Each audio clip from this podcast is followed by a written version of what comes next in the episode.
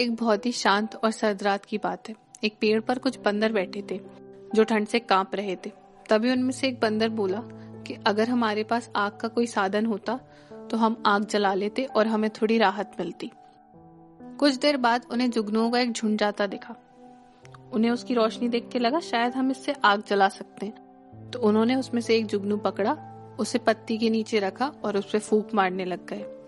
थोड़ी देर बाद एक चिड़िया आई जिसका घोंसला उसी पेड़ पर था। उसने बंदरों को देखा और वो बहुत ज़ोर से हँसी। उसने बोला, अरे बुद्धू बंदरो, ये तुम क्या कर रहे हो? ये वो जुगनू है, उससे आग नहीं जलेगी। तुम ऐसा करो, किसी गुफा में चले जाओ, वहाँ तुम्हें राहत मिलेगी। बंदरों ने उसकी बात नहीं मानी। बहुत देर ऐसे ही कोशिश करने के बाद जब उनसे आग नहीं जली, तब उन्हें समझ आया कि वो चिड़िया सही कह रही थी और वो गुफा में छुप गए।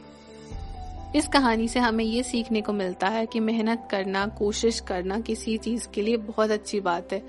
लेकिन बिना किसी जानकारी के, सोचे समझे, बिना किसी एक्सपर्ट की गाइडेंस के या बिना किसी भी ऐसे इंसान की गाइडेंस के जिसे उस फ़ील्ड की नॉलेज है, सिर्फ़ मेहनत करते जाना वो सही नहीं है। उससे आपकी मेहनत सिर्फ़ वेस्ट होगी।